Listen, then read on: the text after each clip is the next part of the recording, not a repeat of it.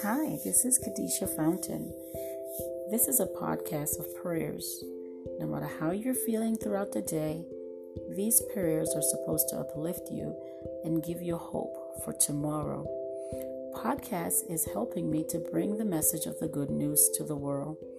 So I'm inviting individuals who have a message that they would like to bring to the world to not hesitate to think or to try podcasts.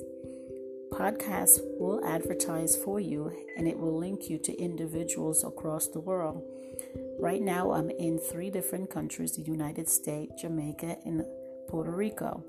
So I'm excited to watch to see other countries that I will be able to tap into as well. So I'm inviting individuals to join podcast along with me as I bring the message of the good news to the world. Be blessed.